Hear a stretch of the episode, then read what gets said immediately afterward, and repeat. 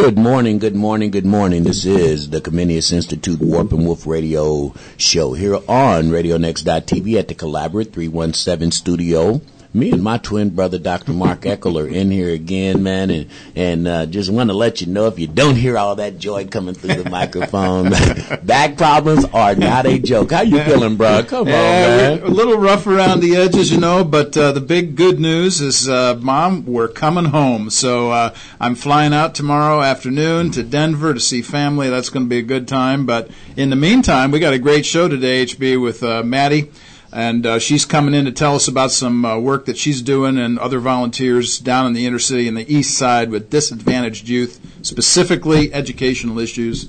Just right up your alley. Right. Oh man, you know, you, what is this? A Christmas gift or it something, is, man? man? This is a gift because education, I believe, and you know, uh, one one of the things that I I do know, and it's on my community rule flyer when you learn how to read, you are absolutely free. If you Yeah. could, I mean, so, you know, education, that's where my drive and my energy stems from and what I think that if we teach people how to understand what is written and then transfer it back into thought, uh, we're all good. We were just Yeah. talking about this before the show. That's right. Reading is the baseline yeah. for all of the knowledge acquisition that we need. And our concern, of course, in educational processes is that people learn how to think, uh, that they think for themselves. Obviously, from a Christian vantage point, we're really interested in the content that might be provided from a biblical uh, vantage point. But to help people along that line and to broaden their thinking uh, is really what we're all about. Well, good. This is going to be a great, great show. Who's our guest today, Mark? We have Maddie coming in. Uh, Pas- Pascas.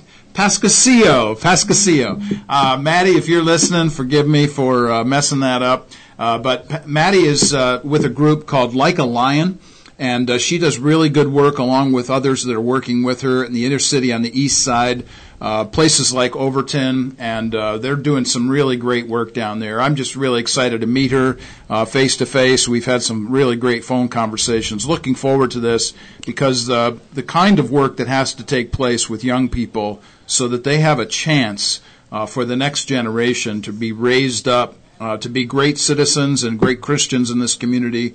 Uh, this is what's needed, and we're really glad for Maddie and her work. Awesome. Well, this is going to be a great, great show. Please stay tuned. We're going to uh, take our musical break as we always do. Come back, introduce you to Comenius Institute in depth, and then we're going right in on education. Um, it has changed over the years, so you might want to listen in on this. We'll be right back. You're listening to Warp and Woof Radio on the Cool Groove site. RadioNext.tv. You are listening to Warp and Woof Radio here on the uh, Cool Groove site at the Collaborate 317 RadioNext.tv studio. If you get an opportunity, please come out and visit this great, great facility where Warp and Woof Radio Comenius Institute is housed now. 4202 North EMS Boulevard, and that is right off of 42nd in McCordsville or Mount Comfort Road, right in McCordsville, uh, Hancock County, Greenfield. You can call it so many things, but it is right on the, a little bit on the edge of the east side of Indianapolis, and uh, I promise you, it is worth the drive. It is worth the drive. Hey man, uh, you know each week we always bring you this show, Mark, and to bring the public this show.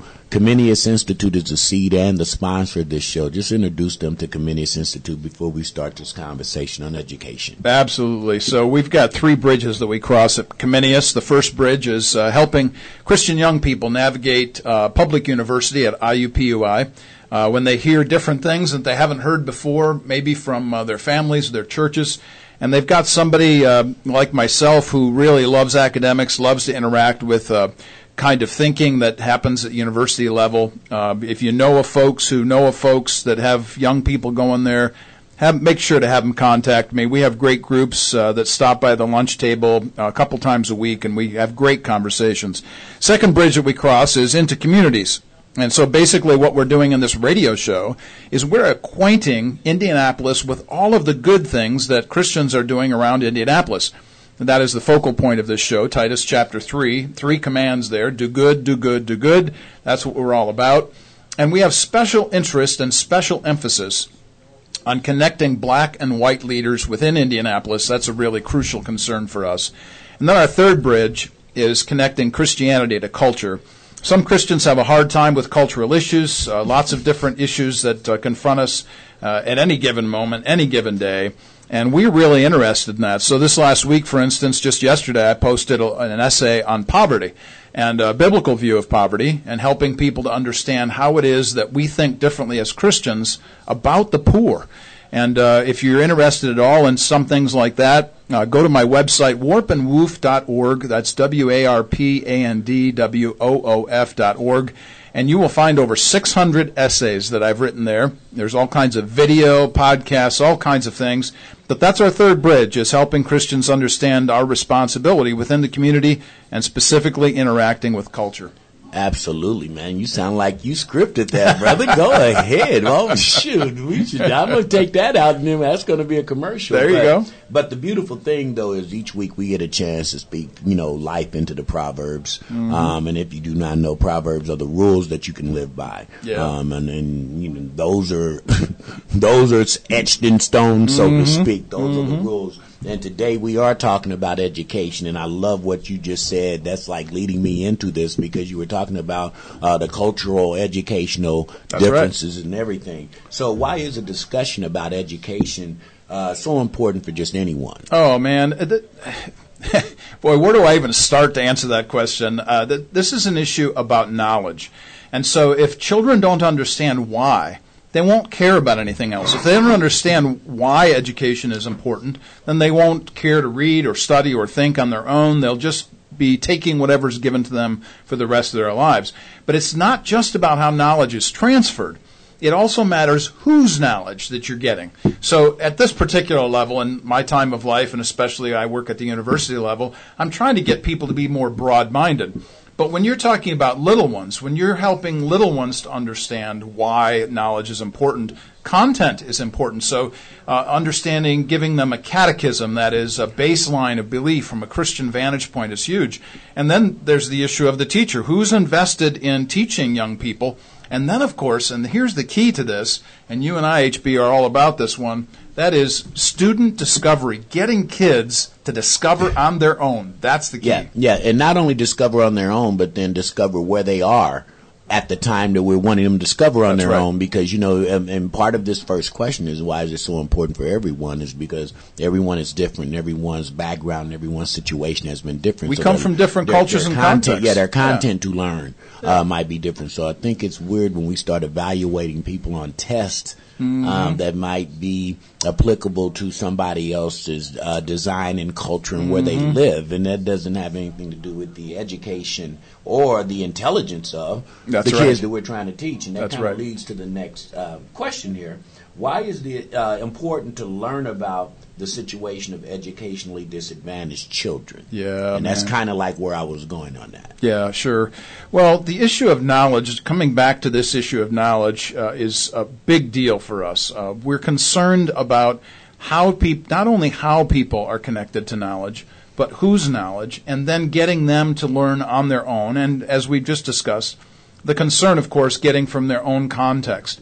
But that's the issue. Sometimes their contexts are jacked up. They have some really bad situations. Sometimes they come from one parent homes where uh, there's really no kind of consistency. Some sometimes there's there's no parents at home and grandma and grandpa are raising young people. Uh, they come from disadvantaged set, uh, settings where they haven't been read to all of their lives, and they have no sense of reading, and so there's this kind of disadvantage. And sometimes, uh, you know, it can be a, a cultural issue, such as, hey, you know, you grew up in a home where there wasn't always food available, and maybe there was a poverty linked into the issue of education, and so the disadvantage comes at young people at various um, in various ways. And so for us, then, to care deeply for how young people learn and that they learn. Uh, and that we give them an advantage over disadvantage is the real key to this. And, you know, you and I, man, we're symbiotic on this issue as we are on so many issues because we really care deeply for the next generation. Absolutely, and I think that's where we have to start thinking and attacking this problem. I was having a conversation the other day, um, and I was talking about contaminant fish in Fall Creek. Mm. And I said the baby fish that are spawned from the contaminant fish have no way to be anything other than a product from that contaminant Right. fish. So if we could clean that baby fish out, then maybe we could stop contaminant fish from growing. Mm-hmm. There and it then he HB, you, you, you're kind of crazy with your analogies. I said, well, no, the truth is, is that if, if you're a product of an environment Mm-hmm. and you think that child's going to change just without any influence or Right. outside help, then Right. you're nuts. And that's that's basically what I'm saying. And so that does lead me to this. Uh, what does Proverbs say about us Christians helping those who uh, might have learning disabilities? They need growth and they need to understand knowledge and all that, uh, Right. but they don't have those resources. Basically. Man, that's the key to this. Uh, you know, coming alongside young people. So there are different ways that we could approach this particular issue. But let me just go back to Proverbs for a minute, highlight a few important ideas. Uh, one of the key words in Proverbs is the word knowledge, and it comes uh, to us uh, in different ways, but it certainly focuses attention on learning. This is not so much an informed mind, but a relationship with God Himself. So when we read uh, Proverbs that says our responsibility is to know God and have this relationship with God, that's huge. But then guess what our responsibility is? All the way through the rest of Proverbs, what's it say? My son, listen to my teaching. What has to go with the relationship with God? There's got to be a relationship with the teacher. There's got to be a relationship with a human being that cares enough to imbibe this wisdom and set these young people uh, on the course that really they desperately need. And so our focus on knowledge is really one of relationship. And for us, in this particular culture, when we talk about learning, growth, and knowledge, we have to spend time with people. You know, the internet's a great thing. We have all kinds of connections to digital media, all kinds of issues that I think can be really helped, uh, like maps on my phone that get me places. Man, why I love that app, you know. But if I can't spend time with you, sitting across a table with you, or sitting next to you, helping you learn how to spell or, or to write or to think, then that kind of uh, relationship uh, with knowledge just doesn't flow as easily as it might. So that's why we're asking somebody like Maddie to come in because Maddie, Maddie actually does this. She sits with young people, she helps them, she processes with them, she gets others to do the same thing. Unbelievable, man. I- I'm just sitting there for smiling because I think about my little babies over at the YMCA and all these, I mean, all these little different kids with their different backgrounds and, and this energy. Um, and, and just like you say with Maddie, to sit down and figure out, okay, what makes this little one tick? So not only am I teaching, but what I'm teaching can be applied. That's and right. that's the difference between knowledge and wisdom. I can feed them this information, but if I'm not saying here's how you apply what I just taught you, it's Mm-hmm. worthless. You are listening to the Warp and Woof radio show right here on the Cool Groove site. We will be right back. Uh, great, great conversation today talking about education, how we should apply it. What is it? We'll be right back. RadioNext.tv. Indian. Oh, sometimes I just get caught up in my Indianapolis mode, and that is after seven. And uh, you know, some of this music that I play sometimes that's my that's my refuge, Doctor Mark. There You're you go. listening to Warp and Woof Radio, Comenius Institute sponsored show, right here on the Collaborate 317 RadioNext.tv studio, and uh, we're talking about education, um, and you know. Help for disadvantaged inner city youth is what we're really talking about today, and that is an area, Mark, that is so near and dear to my heart. Uh, Community World Nonprofit was built just under that design, understanding uh, that the young people who are incarcerated, the young people who are unemployed, the uh, people a lot of times that we see that are homeless on the streets are uh, a direct uh, result of lack of education. Um, and it is also relative to low income, disenfranchised families. So this is not this is not a, a mistake. Yeah. This is this is like you know this is systemically uh, this is happening in our community, and I'm so happy that you took the time. Uh, we talk about current events on this show every week, and uh, speaking on just that inner city youth deal and, and disenfranchised family, what are the barriers to understanding the situation of children in the inner city and, and some of their plight? Yeah, this is uh, this is something that uh, is near and dear to our hearts at our house. Uh, Robin's a second grade uh, teacher, and so we have these great conversations about uh, young people that uh, she has in her second grade class, and there are some fantastic stories, lots of laughter, you know, doubled over belly laughing about some kid said something, you know, it's just always a hoot and a holler when we talk about those stories. But then there are stories rip your heart out, man. I'm telling you what, uh, this stuff makes you cry because these young people, you know, maybe they can't see properly and they need glasses and they don't have the wherewithal to get gla- glasses. Maybe somebody who comes to school hungry, and so Robin is helping uh, with the hunger issue. Or some other person has, you know, we've got two different parents who are fighting over time about when I'm going to be with that particular mom or dad, or this issue comes up and I left my backpack over there at that house, and how am I going to get my homework? You know, and these seem like really simple things, but I'm I'm telling you what, folks like my wife Robin, she's she really functions like the president of the United States without the help because she's got she's got to deal with all of these issues, all these different every single issues, day, every single day with all these little people, and she doesn't have any help. And so when I think about that, I think about these these young people. One of the biggest issues one of the greatest things that can happen is if somebody loves them, somebody cares for them. So when they come out of the poverty uh, issues or they're invested in a school that has administrative bloat, you know, they have so many administrators and not enough help for the good teachers. Uh, those are the kinds of situations where you have teachers who are desperate to give to these young people who have these desperate needs. And so it really is culture and context. But I'm telling you, HB, I don't care if you're from the inner city or the rural uh, backwoods of Indiana, people are dealing with this stuff all the time. All, and then all over the place. Uh, this yep. is not a, a uh, uh, race, a color, a gender issue. This no, is, uh, and, no. and if you really look at our economy right now, um, you used to could be able to isolate it and say this right. is where that problem lurks, but man, right now, and like as you mentioned, this is everywhere. That's right. Um, and so we have to be aware of it, and that kind of leads us to the next question. Um, as Christians, and this is this show is centered and based That's around right. uh, Christianity, and, and so we're talking Christian education today. Uh, why should anyone be anxious to help young people learn? Yeah.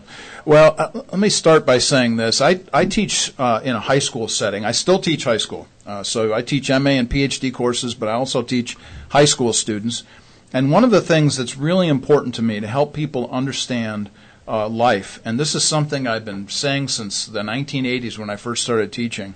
I don't want you to believe anything I teach you. I want you to go be Bereans like Acts 17:11. The Bereans were more noble than the Thessalonians because they went to seek out what Paul uh, was saying and to see if it was true this is my concern for young people is to give them the content to give them the opportunity to go read and study and think through that particular content because i am directing that i'm moving them toward that particular reading or that particular project but then the next most important issue is to get people to be invested in the discovery of whatever that learning might be. So, from a Christian vantage point, I care deeply for the content. I believe there are certain things that are true. Then I bear responsibility in this relationship with students, which we've been talking about since the opening uh, salvo here in our uh, discussion this morning. I believe my relationship with young people is very, very important. And then finally, I would say that my next important area is getting them to discover this. And so, what do I do? I enact uh, life related ideas that connect to them immediately so that they can say, Wow, you mean this stuff that you're teaching here has direct application to real life? Wow, I didn't realize how important or how relevant that might be, that information. So, I'm concerned as a Christian that people see the connection between knowledge how it Im- impacts them as an individual person and their character, and then ultimately how it uh, transfers into the activity of everyday life. And it sure sounds HB like when you and I talk, that's uh, we're pretty symbiotic. That's that where we thing. go, and that's interesting that uh, you mentioned that because the last question that we have in this second segment um, deals with just that. Why don't we hear more about um, uh, the lack of education or the lack of educational resources for disenfranchised people and low income families? And and why don't um, the, the news media, if they're so concerned about the murder rate, understand that if we are able to reach these young people and, and break that chain, so mm-hmm. to uh, speak, break that cycle, yeah. and make education important in their life, uh, they talk about everything else. Yeah. Why don't they do let me, that? Let me just give a shot across the bow here to all news media people. And, you know, you want to make a commercial, HB, make a commercial about what I'm about to say. this is really important. You know what? Instead of leading the news broadcast with the blood on the streets, the latest problem with this or that. The perverts. Uh, yeah, the issue of people who are doing things they shouldn't be doing with people that are too young to understand. We could go on and on about all this. Anybody who's hearing the news knows that this is what's what leads. Wouldn't it be nice is if every single day our first 10 minutes of the news was hey, you know what? There's this great group of people doing this great work, doing good things down in the community, and let us tell you about that. But no, what do we do? We save that to the end, the last 45 or 60 After seconds. you're shocked out of your brain.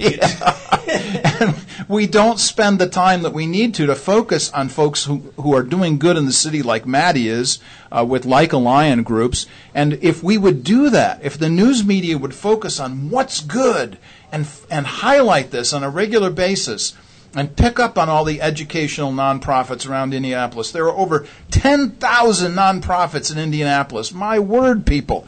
You could choose for, from today until the next two decades to understand what it is that's needed and the good work that people are doing. And just imagine if people did that in the news media, how much easier it might be, HB, hang on to this now, how much easier might it be for nonprofits to get end of the year giving? Oh, wow. Wouldn't that be nice? And uh, if, if, any of you news agencies are out here listening you want to start your show like that, just come on out here to 4202 North EMS Boulevard. Set you up nicely 46140, and you can get that story each and every day out here at Collaborate 317 because that is exactly what we're doing. And we're going to spread like the measles. I'm telling you, if you don't have your shot, you better get one. We'll be right back. Dr. Mark Eckel, Harold H.B. Bell up in here on Comenius Institute, and we are talking education up in here this morning. It's real, it's true, and it's raw.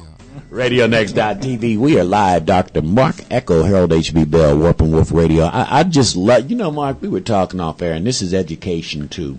Um, to be able to go live your design and do the things that you Mm-hmm. know you're scripted to do is one of the it's one of the best and most free feelings I think that you can have. And this Wednesday morning platform here is such a beautiful gift Mm. um, to be able to just express thoroughly, much like we said. Why won't mainstream media?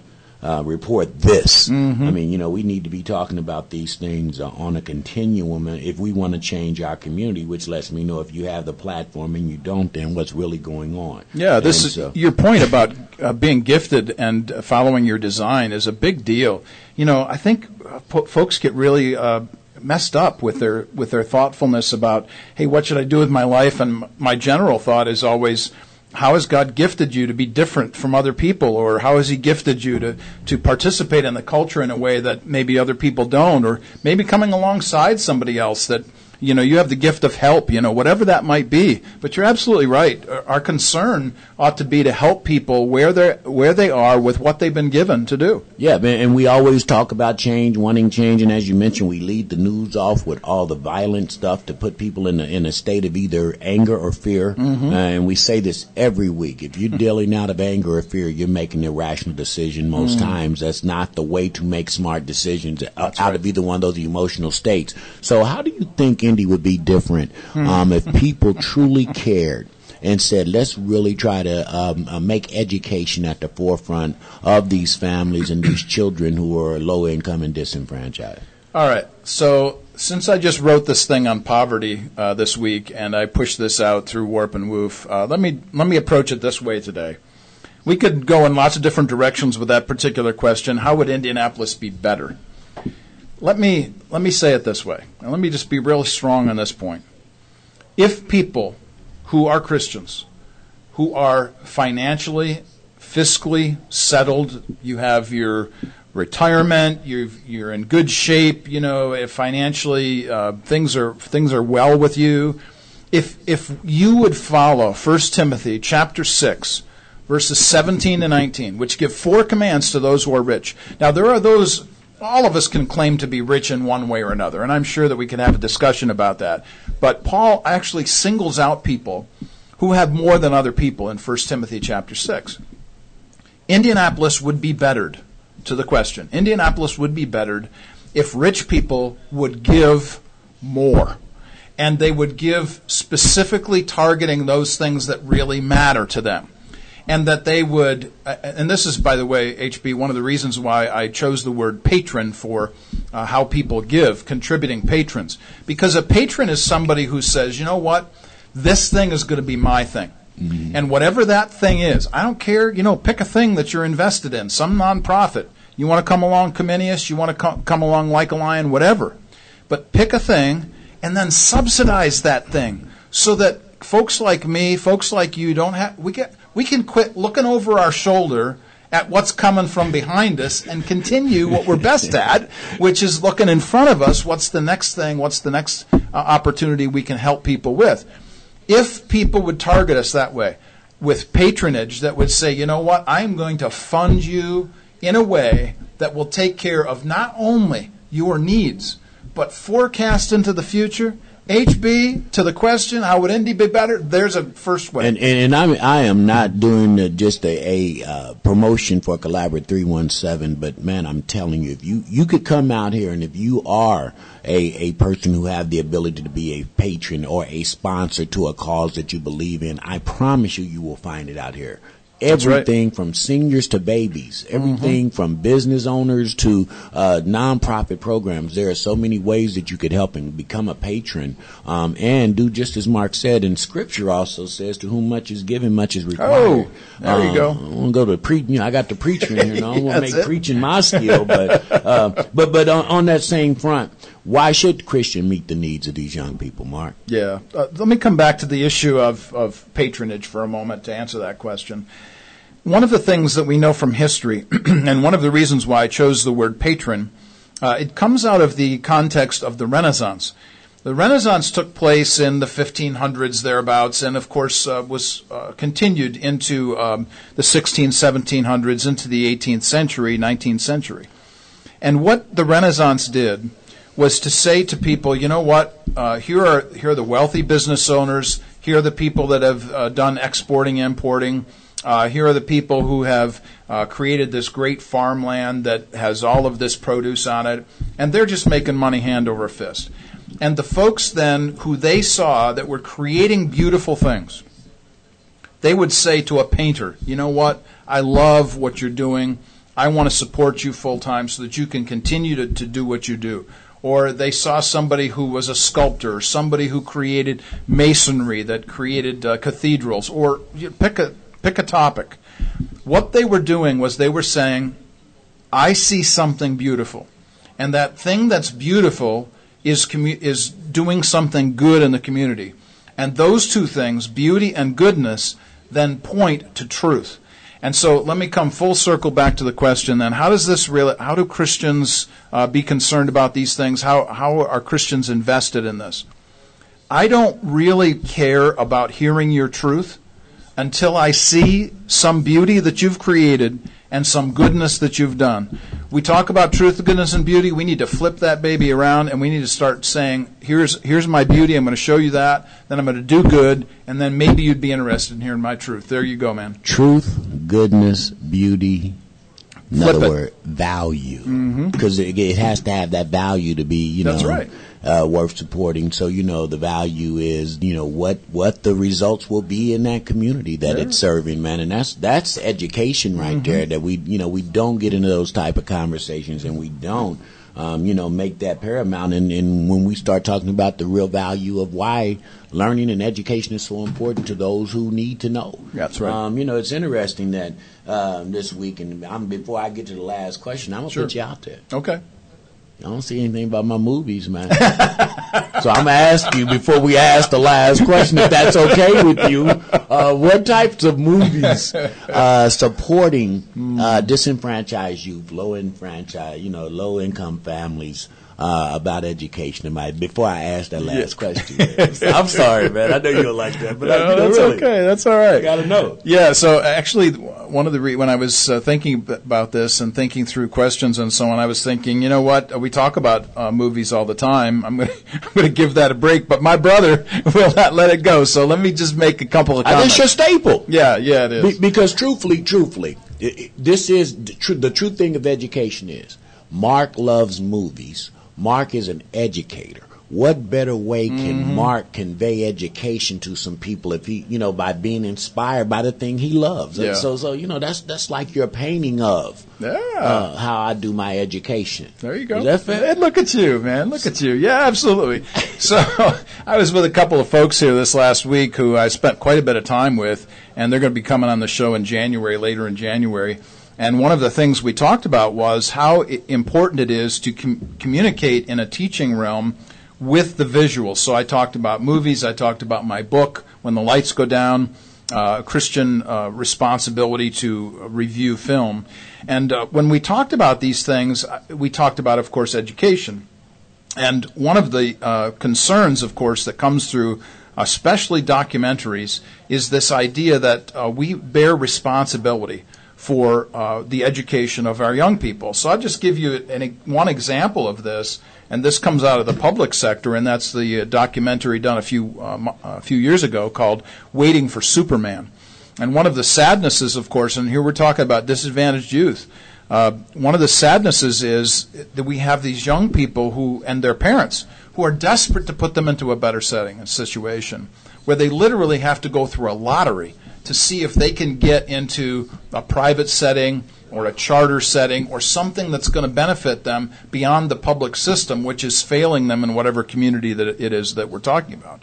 And so I would say waiting for Superman is kind of like one of those uh, stakes in the ground for me when it comes to disadvantaged youth, and I'd say that's where I'd start. Absolutely, and you and I both had the pleasure of being at Access School to change the city a yep, couple of years ago. A documentary there that was phenomenal. Oh man! Um, when you start talking about education of disenfranchised, low-income people, there man, that's powerful. So let's end this segment up, man. You know, Comenius Institute. I am a proud board member. Yes, Love and appreciate what you do.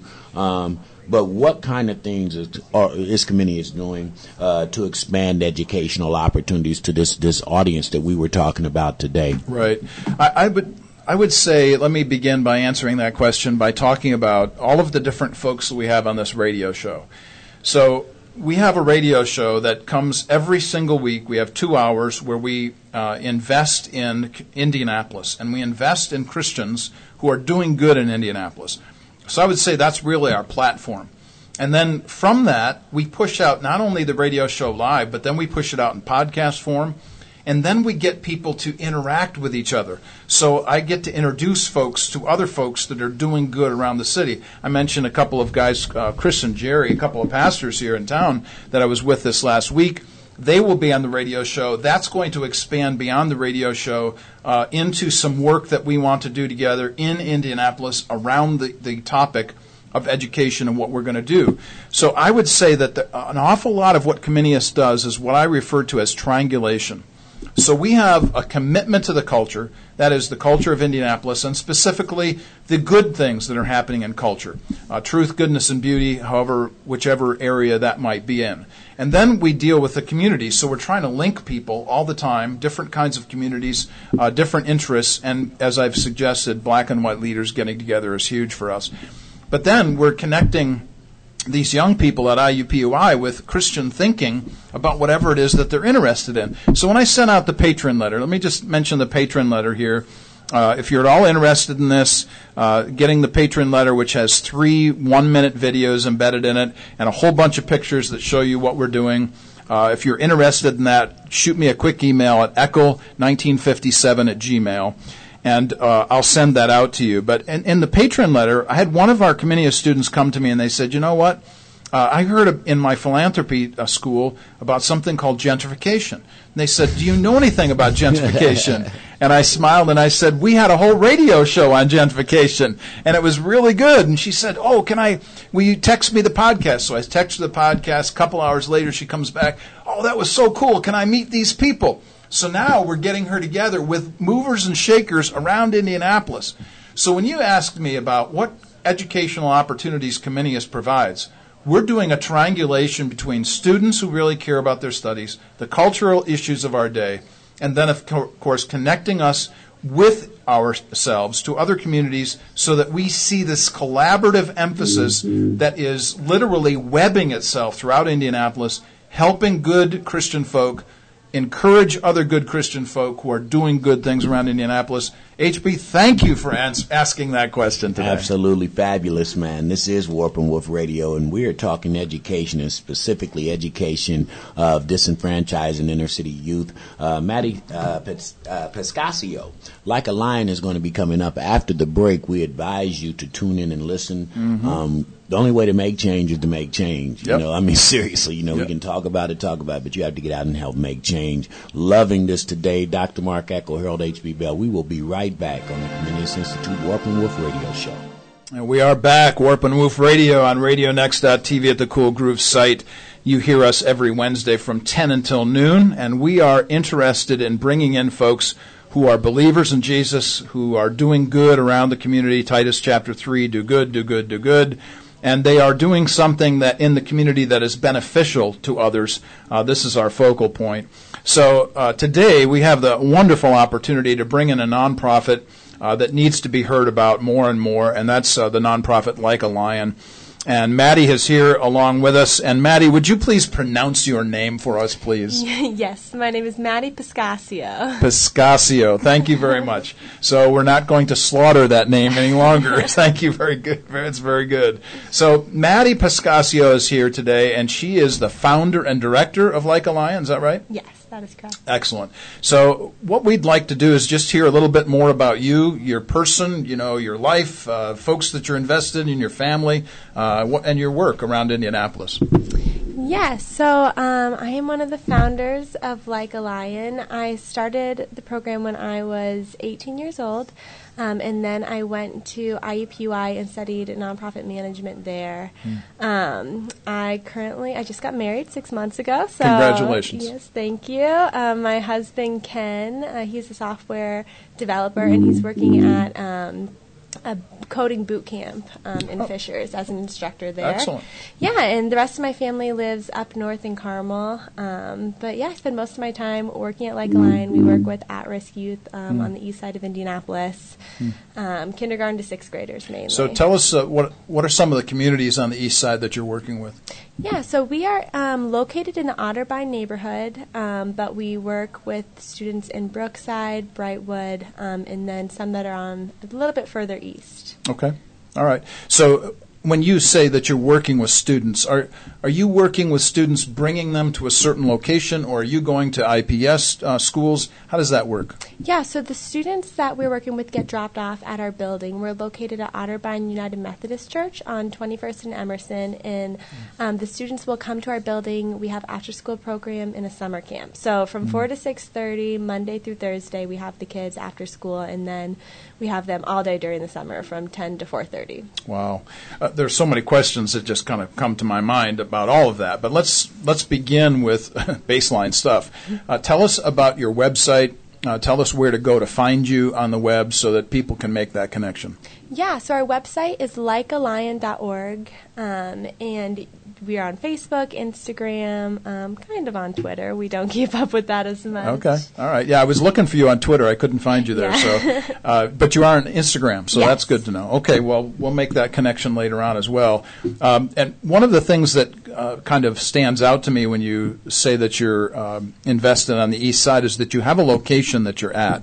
Uh, mention the place again for us and uh, and where it is and uh, what are the folks uh, there what are their interests in having like a lion uh, at their place? Yeah, so we are located at Otterbein United Methodist Church, and it's um, on the corner of 21st and Emerson. Um, the congregation there is a little bit older. Um, the pastor is 65, and he always says, I'm the younger generation of the church. so it's an older congregation, and they were, um, they've been around forever. The neighborhood mm. was named after them, after their church. Mm. And um, yeah, it used to be kind of a middle class neighborhood, um, completely white, and then the neighborhood turned, and the church just never really kept up with it. And then they brought in a new pastor um, about five years ago, and I think he realized this church doesn't represent the neighborhood, and we are not very um, invested in the community around us. And so um, we, as Like Lion, we had our program um, and we were looking for a building. So we just went knocking on doors and happened to knock on their door at the right moment. And um, God really orchestrated wow. a lot of good things for us. And so now we are um, running out of their building. They have been phenomenal to us. Um, mm. So generous, such a sweet congregation, um, and so supportive of Like a Lion. You know, one of the things I find, we were talking about this, HB and I, in the first hour a little bit about the culture and context of any community. Mm-hmm. And every community has a culture and it has a context.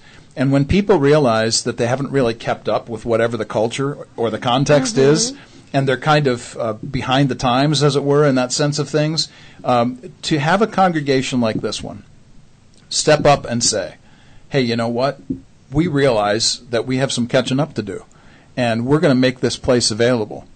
How important would you say it is for churches to in, to invest literally to invest their place in nonprofits like like a lion? So many church buildings tend to to be empty during the week. Yeah. You know, how is it that, that folks could do a better job of that just in churches around town, do you think? Yeah, I just think there's so much opportunity with the church building. I mean, really, with them being empty during the week. Um, like a lion, when we started, we had a mission and a vision, and we were on fire for it. Just so much passion, but we didn't have a place to be. And so it was a big roadblock for us in getting mm-hmm. started, was not having this space. And so when we found a church that was willing to partner alongside of us, I mean, the growth that we've seen in Like a Lion since 2014 when we started partnering with them is amazing, and I don't think would have been there had we not had a church building and mm. a church that stepped up and welcomed us in. Mm. And so um, I think it's so important for churches just to look.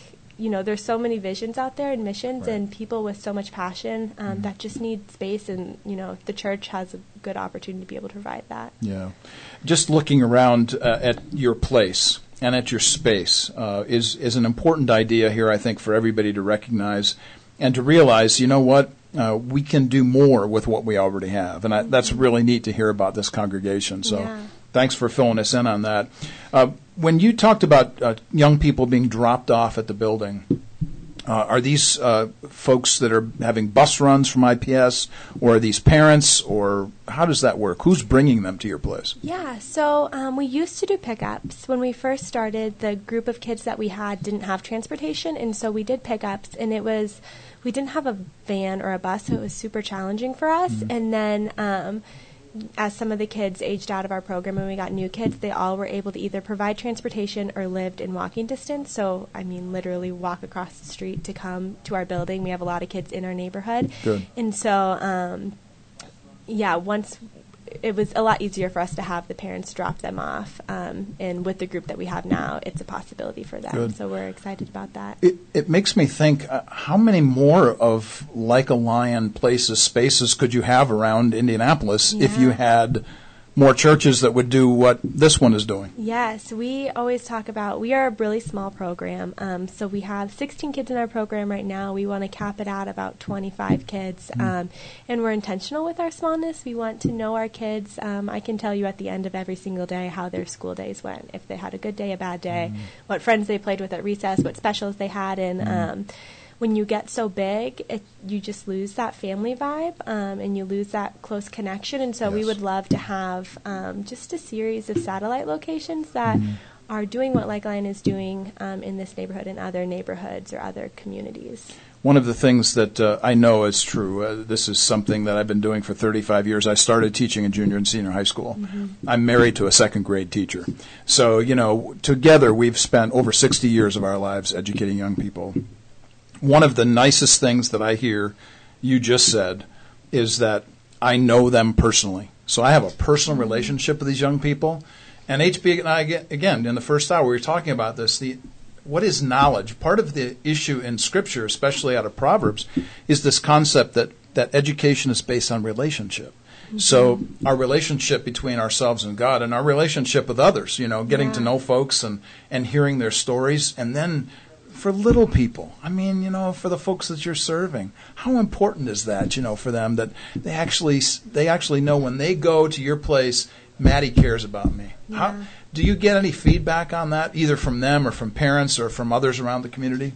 Um, yeah, it's it's a very clear family vibe that mm-hmm. we have, and so um, the parents have been really um, grateful and thankful to us. Mm-hmm.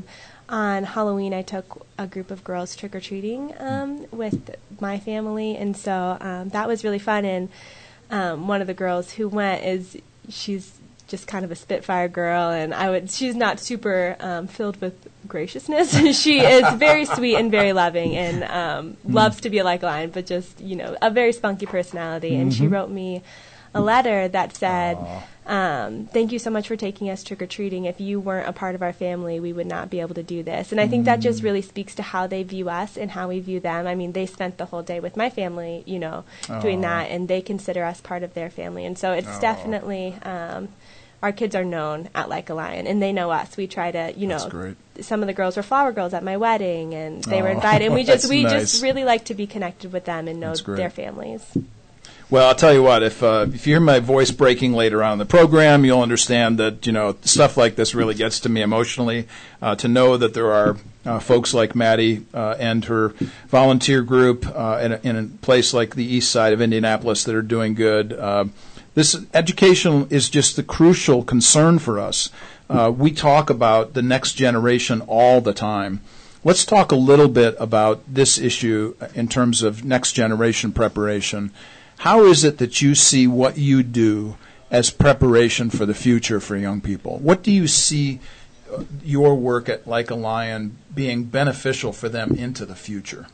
Yeah, so um, our goal and our vision of Like a Lion is to create Indigenous leaders out of our students. And so we want, um, you know, we're not there to change the entire community. We have our small impact on the kids that we can, but mm-hmm. they are living in the community. They have grown up in it. They understand what their neighborhoods are like, and so we think that if we can um, empower them to um, have the knowledge and the resources to mm-hmm. appreciate their community and to value their community, they will be able to come back um, and really be the movers and shakers that are going to change um, the communities that they live in. Mm, that's a great vision. And just for the sake of everybody uh, listening, if they don't know what the word indigenous means, mm-hmm. tell us mm-hmm. what you mean by indigenous leaders. Yeah, so just leaders that are um, a part of a community. So I grew up um, in the suburbs. I'm, you know, white, working in a predominantly African American community, and so um, not to say that there's discredit for what I'm doing and that I don't have power in it, but our students um, just have such a great power to be able to know the people that they are living around and just have the reach that they have in their neighborhoods. And if we can um, see or get them to value their community and love um, and see Indy as not um, just a place that they live, but mm. as a place that they can call home um, mm. and be able to invest back in it. We think that they can right. really have the power to change. Yeah. This issue of uh, Euro American and African American groups working together is, is huge for us, and we're constantly concerned about making that connection and linkage for folks. Uh, so, one of the things that's true about this program, as well as just generally around Indianapolis, mm-hmm. is that there's a tremendous emphasis on the educational issue. And, and you mentioned something about broadening uh, Like a Lion into other sites. Mm-hmm. Um, have you connected with other nonprofits that are doing things like you do? And if so, what has been the kind of connection that you've had with folks around Indianapolis? Yeah, so there um, are a couple nonprofits that I like. I love small nonprofits. There's so mm. many. There's a lot of cool big nonprofits in Indy that are just having tremendous impact. But um, recently, um, I met with a girl who started New Star, which is a really small mm. after-school program that started out of Redeemer Presbyterian, and it's just so cool to be able to talk to people who have started from the bottom and are just building their mm-hmm. way up because that's um, you know what Like Lion is still doing, and so um, just being able to connect with leadership from organizations like that help us to be able to just bounce ideas off of each other and um, grow in ways that um, we wouldn't have been able to otherwise. Mm.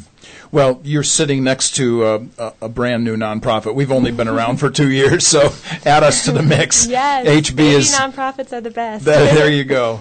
Uh, HB is on our board, and uh, we've been in existence here for a couple of years. And of course, uh, HB and I both are committed to the issue of education, and uh, we're always interested in getting to know others that are interested in those things as well.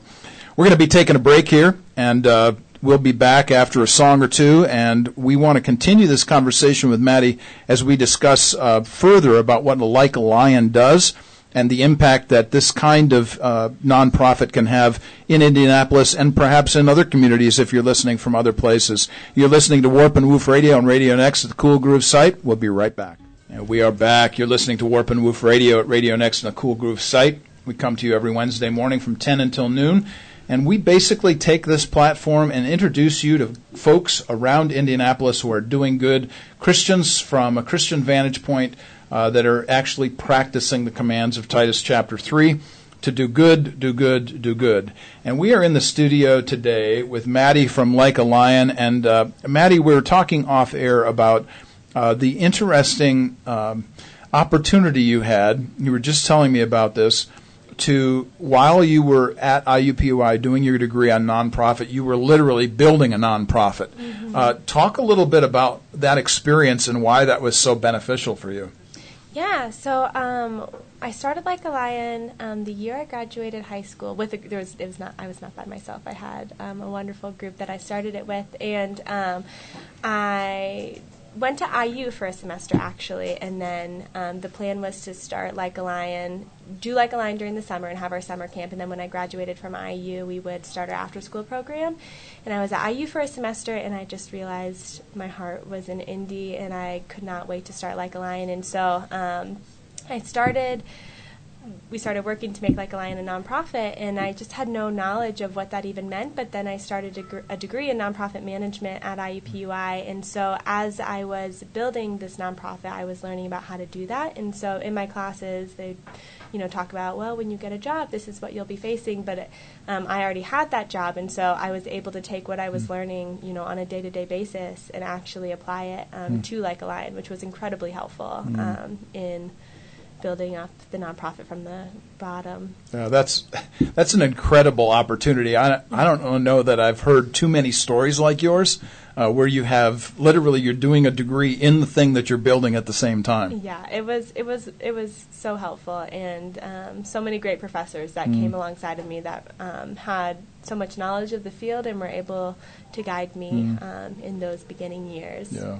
Well, kudos to professors at IUPUI. I know that uh, that particular institution is especially noted for their teaching profs. Mm-hmm. And quite frankly, uh, there are an awful lot of research uh, universities around the United States.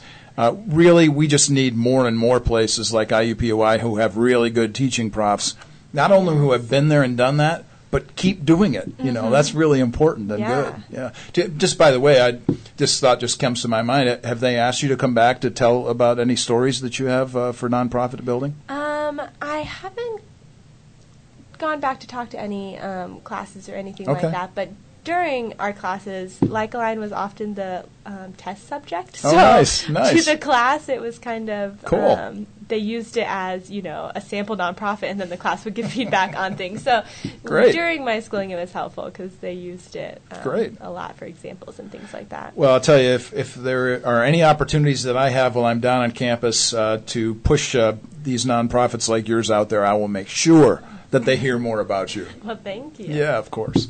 So, uh, one of the things you just talked about uh, in uh, reference to the nonprofit was how you build your programming. You talked about summer camp, you talked about after school programs, and I think you have something else going on as well. Would you unpack those for us? So, take each one at a time. Tell us timing uh, during the day or during the year that these events happen, and then kind of tell us about what your approach might be at any given moment, let's say for an hour or an afternoon or whatever the day might be in, in a summer program camp. Mm-hmm. So um, I'll start with our after school program. We are we follow the IPS school schedule. So whenever IPS is in school, we will have after school program, um, and the kids get there at 4:30 or for at 4 um, and then they stay till 6:30 and so we have them for a good chunk of their after school time. Um, during that time we do homework time and tutoring. Um, so the kids all we do teacher meetings throughout the year and so we meet with the teachers and um, figure out what the students need to be working on what they're struggling with um, and what their homework is daily. And so we make sure that the students not only get their homework done but then if they have extra time they work on um, different enrichment activities that are specific to them um, after homework time, they get a meal, so we have um, a hot meal served to them, which is really important. Um, just some of our kids, if they didn't receive meal at program, um, that's their dinner, so they wouldn't receive um, dinner at home, and so um, mealtime is really special to us because then we also get to you know, spend time talking with the kids and spending time together.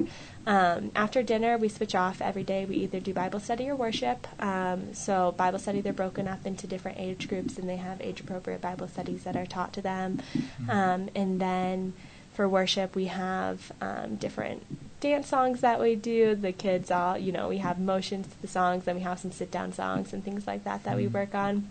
And then after we do Bible study and worship, we will have um, free time where they can either, we have a gym that they can play in, we have craft opportunities for them. On Wednesdays, um, we're working on doing STEM projects on Wednesdays. Um, so it's just a time for them to kind of choose their activity at the end of the day. Um, some enjoyment time after they've you know been working hard on homework and school all day. Okay, now I have to interrupt here because I'm hearing all this stuff and I'm, my head's bobbing like a bobblehead doll over here. I'm thinking about how important it is to feed young people, mm-hmm. how important it is to have these opportunities for interpersonal relationship and so on. But let me just let me just ask this to make sure that everybody else knows this. This is a free service. Yes, it is free to our students. Okay, so let me just say that again. young people for two and a half hours after every school day, not only are they getting a break from school, because really, quite frankly, it is a nice break from school. Mm. It's really something very special to go and have very designated, very personal, very professional uh, help that comes mm-hmm. alongside them. But they get to go play, they get to sing and dance. You got to meet my wife. She just loves kinesthetic movement in second grade. So you guys need to get together. Yeah, send her our way. Oh yeah, okay. she loves chants and making stuff up. Like anyway, anyway. So it's really kind of cool to hear this though. And let me ask this question because I think this is going to be an important issue. If everything is free to the students, okay, who's paying? Yes, funding, the yeah. big question always. Um, we are we have some wonderful individuals that have um, come alongside us. So our program is 33% funded, actually 36% funded now by monthly donors. So nice. we have just a lot, which I'm most of them are about $25, 25 to $100 mm-hmm. a month. So it's not huge um, portions, but it's just a lot of people that have come and said, "Yes, I love your mission. I want to be a part of this. I want to not only make a donation to it, but invest in it monthly." And so that's um, incredibly helpful mm-hmm. to us. Um, we have um, some businesses that have come alongside us as corporate sponsors, some churches, um, some grants that we've received, and things like mm that. Funding is always a struggle for us. We um, haven't quite figured out exactly um, what you know a perfect fundraising strategy looks like, but we've definitely God has been so good to us every single year um, and help us make it work. We're pretty um, low cost as far as um, our budget goes, so um, even if a student were to pay for the entire summer, it would be about five hundred dollars to have them come through our summer program. So that's what like a summer sponsorship would be is mm-hmm. five hundred dollars, um, which if you break it up can, and compare it to other programs where the students have to pay, um, their families would be paying a lot more. Mm. Um, so we try to keep our costs low and be um, responsible with the resources that we have. Sure. Yeah. Well, certainly, uh, you know, I'm going to stand in behind behind the line and and you with you guys because uh, funding is always an issue, yes. and, and and when you said we're still trying to figure that out, well, let me raise my hand too on that. Thank you very much. Uh, the issue of funding, though, really uh, kind of leads us into the next question because you just mentioned something about summer programming. And you mentioned that uh, you do this for $500 in the summertime. Well, unpack that for us, help us to understand how often does that take place in the summertime? How many weeks? What times during the day? All that kind of stuff. How are you serving young people in the summer? Yeah, so I just want to clarify. It's five hundred dollars per child that we do in the summer, but um, um, what our summer program looks like is we have them all day long. So Monday through Thursday again. So we don't have program on Fridays. We found that kids aren't as interested in hanging out with us on Fridays. But mm-hmm. Monday through Thursday from 10 to 4:30, um, and our entire morning is spent in academic time. So we do um, math class, reading class, and then social emotional learning, which is technically not an academic class, but we um, value it enough that we think that our students need to be um, have it on the same level as their math and reading classes. So our whole morning is academic time, and then we have well, we have breakfast and lunch that we provide to them during the summer, and then after lunch, we have a craft project, a STEM project. Um, then they'll have club time, which is different clubs. We have coding club, um, cooking club, dance club,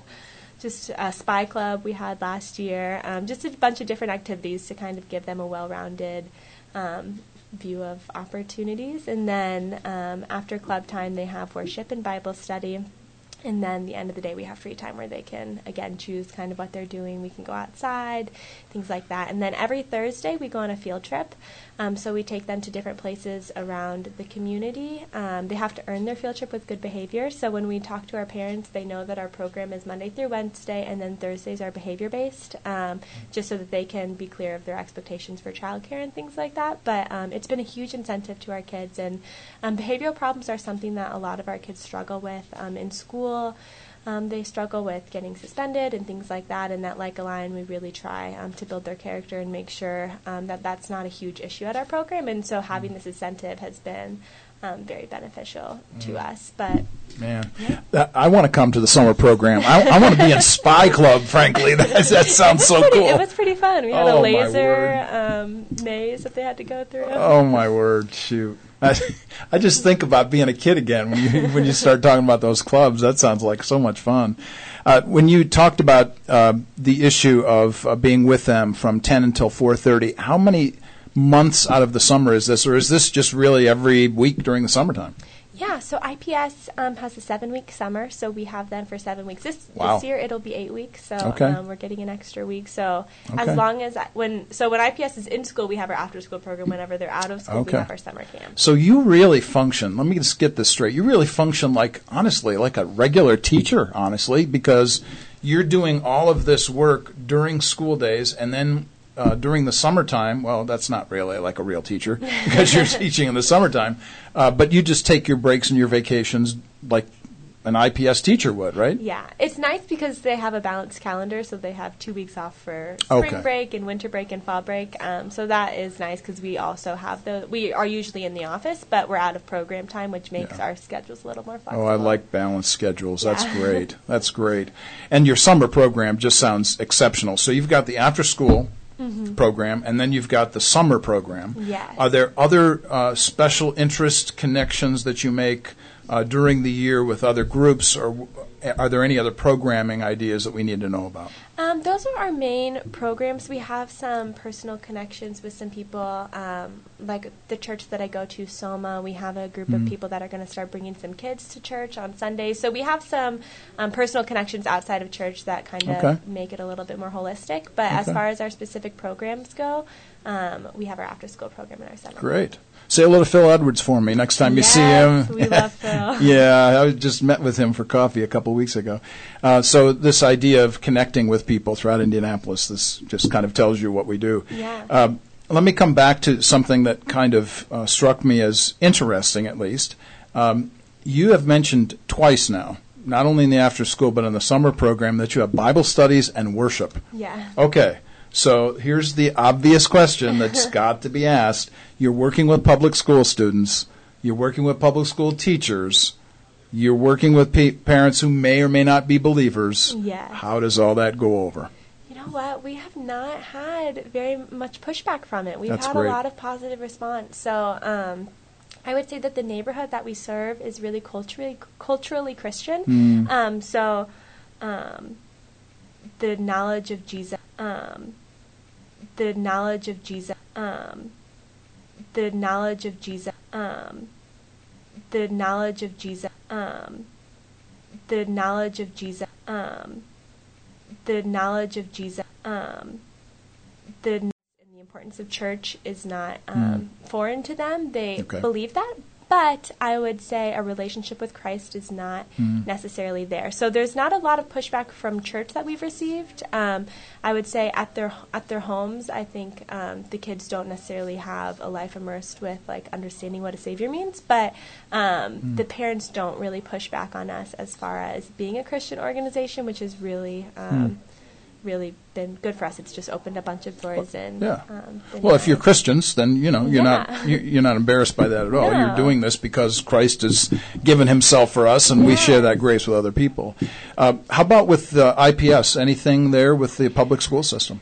Um, we're not running out of the public school Right. system, so that is, um, I think, maybe helpful for us as far as not getting pushback. But we do meet with the teachers, and um, I think that they just the teachers have been so nice to us and so gracious, and um, Yeah. they see the impact on their students, and so. You know, we have a teacher who I don't believe is a Christian, but um, knows that we're a Christian ministry. We're really um, intentional with a boy in her Mhm. class, and then she every single time I'm in her classroom, she makes announcements to the whole class, like go, you need to go to Like a Lion. We want, I want you guys, you know, have your parents call me, and um, I'll try to get you enrolled. And so we had two more students from his class join us this year, and so it's cool because the teachers Mm. really appreciate what we're doing, and um, they know that we're a Christian organization. I think whether they um, you know, are Christians themselves or Mhm. not, I think they really see the benefit um, that their students are getting from Like a Lion, and they wouldn't want to take that away from them. So you show up at the at the school too. yeah, we spend a lot of time at the school. Really? yeah. Really? Well, tell us about. I didn't get that anyplace. So tell me about that. How do you spend time at the public ses- uh, system? Um, well, we usually we spend time there. It's mo- mostly teacher meetings, so Okay, we'll meet with the okay. teachers, um, and we will kind of gauge how the students are doing, and then Hmm. it just depends on the kid. Like there's some kids that um, we have a kindergartner who won't bring his homework ever, so every Monday we go pick up his homework, and in that we kind of you know you're interacting with their class, you're interacting with their students. We've Hmm. had um, some students, not this year, but in previous time, who really had some trouble. Um, Hmm. Trouble with disrupting the class and having behavioral issues during class and they could never get a hold of their parents so they would just call us and we'd talk the student down and we just had you know a close relationship with that teacher and so um, they give us updates if the kids are doing well you know if they've had a good day they know the students love when they Mm. we're like oh your teacher said they were really proud that you did this and the kids are lighting up because you know they love that praise and so Sure. um, it just depends on the teacher and the school, but we try to be as connected as possible with them. Um, it's so much better for the kids. Whenever Hmm. Oh, we word, have a yes. relationship with the teacher, we just we understand them in such a different way because they spend so much time at school, and I mean their teachers are with them, Yeah. you know, way more than we are. And Sure. Um, well, you, you know, y- y- you're functioning, quite frankly, almost as an IEP. That's an individual education program. For those of you not sh- sure about the acrostic, there, um, an individual educational uh, program or process is something where uh, students are connected to an, an outside group or an outside individual that's helping them. But my word. You're in the classroom. You got teachers coming to you. You've man alive. It's why we keep our program small, so we Yeah. can be doing that and we Yeah. can be intentional with our students. Yeah, well, that I was actually going to go there next. The issue of the smallness of this. So, talk about you know, obviously there's so many young people that have so many needs. I'm sure you see it all the mm-hmm. time. Do you have to go through a process of acceptance and rejection? I mean, are there people that you have to turn away? Um, in the beginning, we did, it just depends on the summer and the time. Um, when we, I would say two years ago, we had a waiting list that was like 15 kids, and it was just a really big waiting list. Right now, we're kind of in a lull where we um, are needing to do some more outreach to get more Hmm. kids, um, but it just kind of ebbs and flows depending on. Um, I guess the needs of the neighborhood. Yeah, Um, okay. I'm sure the needs are always there, but also people's knowledge of us is really important. So Mm-hmm. the more people know about us, the better. Hmm. You're listening to Maddie Pascasio from Like a Lion. We want to make sure that everybody hears about uh, this great organization in Indianapolis again, uh, because what the kind of thing that you're hearing about what Maddie and her uh, group is doing is, uh, quite frankly, uh, pretty amazing stuff. Uh, amazing in the sense that they are really targeting and focused on uh, individual students and helping them uh, because they are disadvantaged in lots of different ways, uh, and help, helping them from a Christian uh, vantage point as well. This is just an amazing program. So let me come back to something you said, I don't know, a few comments ago that I wanted to make sure to, to hit a- again. You said something uh, about your after school program uh, where you talked about training them in sociological and emotional education.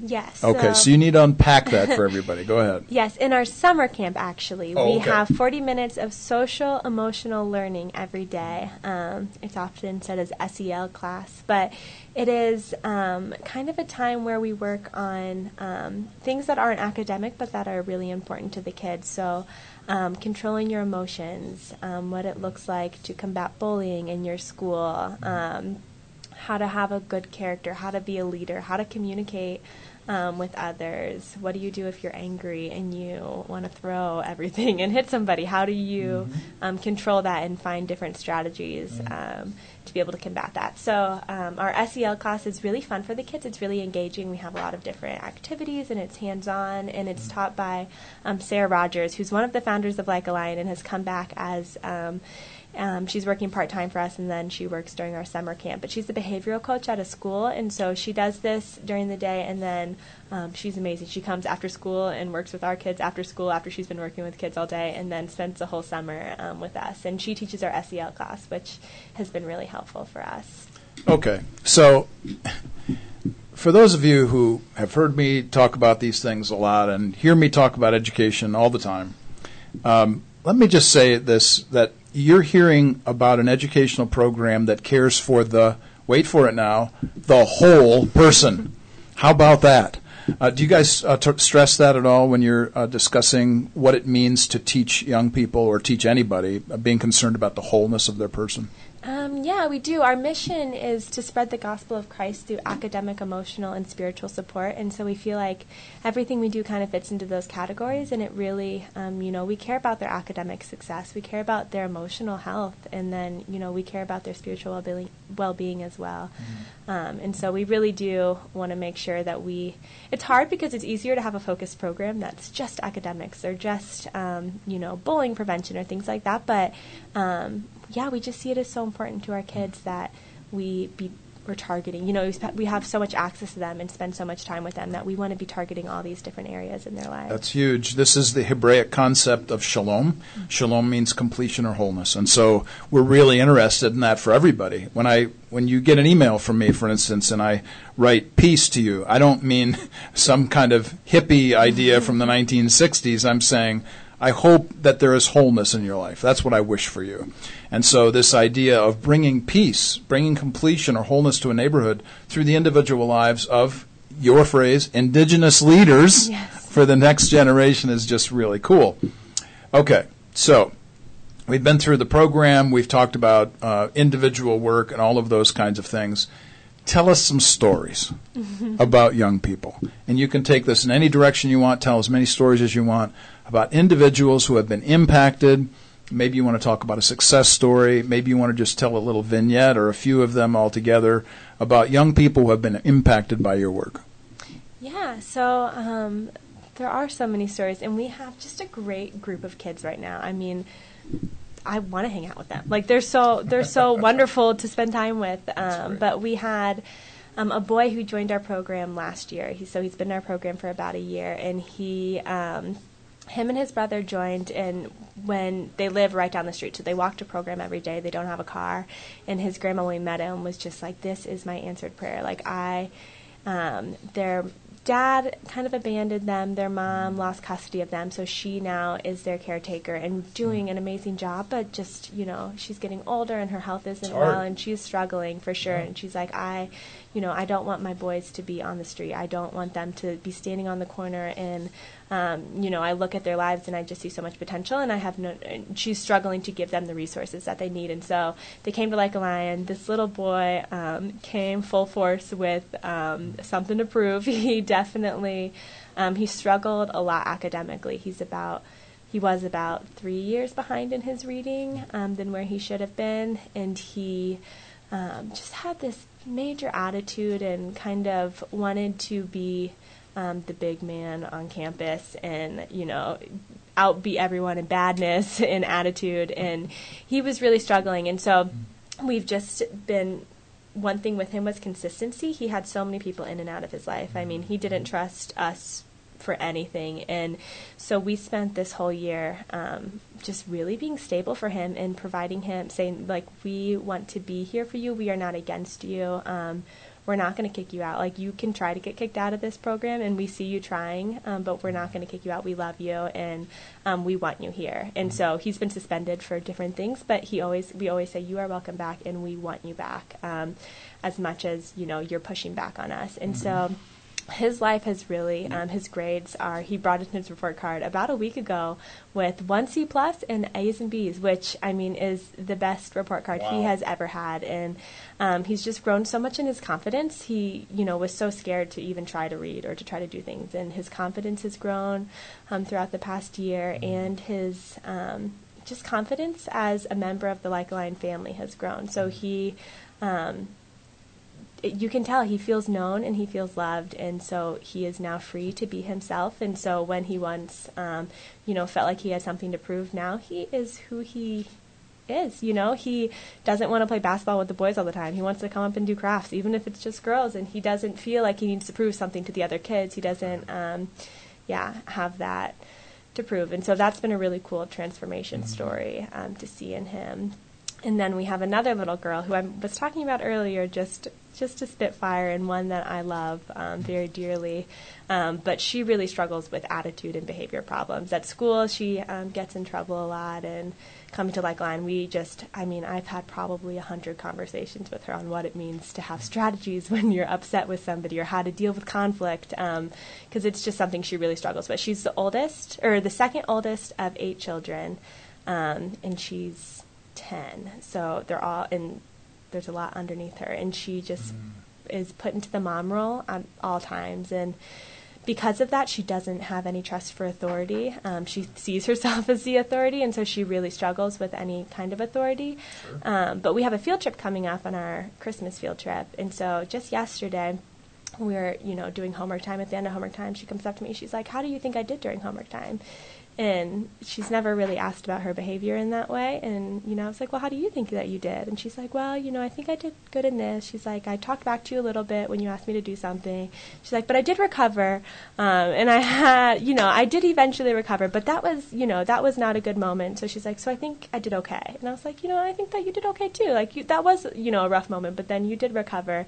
And so then she goes running back um, you know and starts writing something down. I was like hey what are you like what are you working on? And she's like i made myself myself a behavior chart um, so that I can track my behavior throughout this week um, to try, you know, to see if I can go on the field trip. And I was so impressed by just her personal responsibility that she was taking in that, um, which I think is just, you know, something that having those character talks and saying like, hey, you know, your behavior is your responsibility. Like I, you know, I didn't choose to make this action, and you're, you know, upset with me for taking away um, this, you know, thing that you wanted to do, but um, this is your responsibility and something about having a good character is taking responsibility for that. So watching her have that um, personal responsibility was just a very proud moment for me um, to see in her. And it kind of i think is a testament to the different talks that we've had. Somebody we've been working with her for years on um, getting to this place. So mm.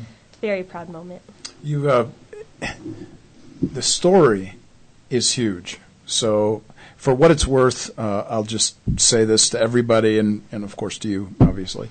Um, to record those stories would be really cool. Yeah. I mean, to to just take even the podcast when this comes out, and to take the stories that you just told and to have them written down is ethnography.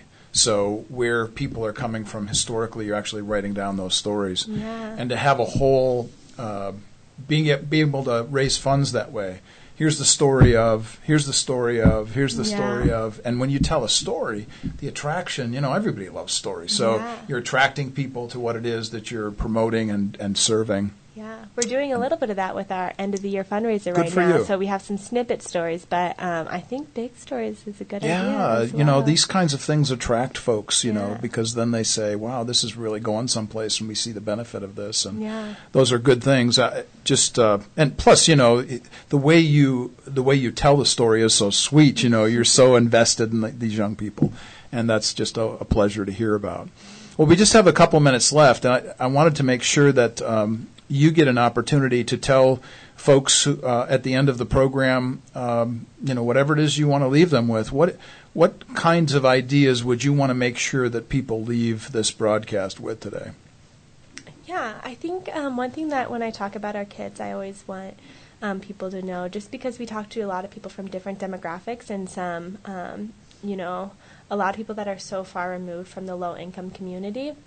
And so I just always want to make sure people realize like our kids are capable. Like they are powerful and they are leaders and they um, you know aren't destined for some statistic that you can read but they are just filled with um, capability. And so given the right resources and a lot of them do have so much against them. I mean the family lives i mean we have students that have moved i think 16 times in two years and just the instability is unbelievable and so they have a lot working against them, but the way that they persevere and the um, ability and the knowledge that they have is amazing. And so um, I just, yeah, I look at, I see a lot of people discredit low income kids and want to come in and be the savior to them and like they need my help and they need this. And, um, you know, they do need resources, but also they are capable in themselves and they need empowerment and they need um, resources that they don't have. But um, mm. yeah, they're powerful. And so I like to make sure that people realize that that we don't think we are here to save them from you know they need us so much, but no, um, they can do it, and um, Yeah. we're proud to walk alongside them. And, and your commitment to the indigenous idea. I mean, this is a huge issue. And the fact that you're committed to the context and culture through the socio-economic as well as the emotive responsibilities of the, these young people are just fantastic. You know, uh, because we're Christians, we believe that all people are made in God's image and there, therefore have worth, value, and dignity. And so we never displace anybody, and we never set Yeah. anybody aside. And so it's just a wonderful thing to hear about your uh, wonderful organization again today. Yeah, thank you for coming in and for spending some time with us. You've been listening to Maddie Piscasio and Like a Lion, and uh, we've been hearing some great stuff about another great nonprofit organization that's doing good around Indianapolis.